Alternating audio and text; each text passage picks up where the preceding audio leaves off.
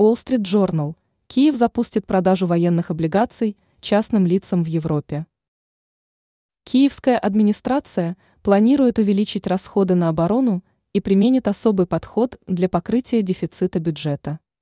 Также будет открыта продажа военных облигаций для частных лиц из других стран, включая Западную Европу.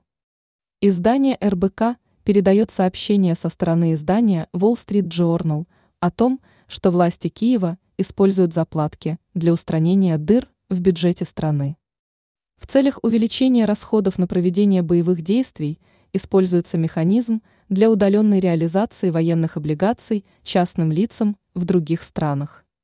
Власти Украины собираются увеличить расходы бюджета на оборону с 30 до 40 миллиардов долларов и до 45 миллиардов долларов в 2024 году.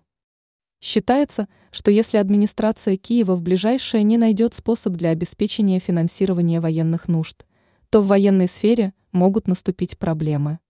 Также власти делают все возможное для стабилизации экономики Украины посредством наращивания рынка облигаций.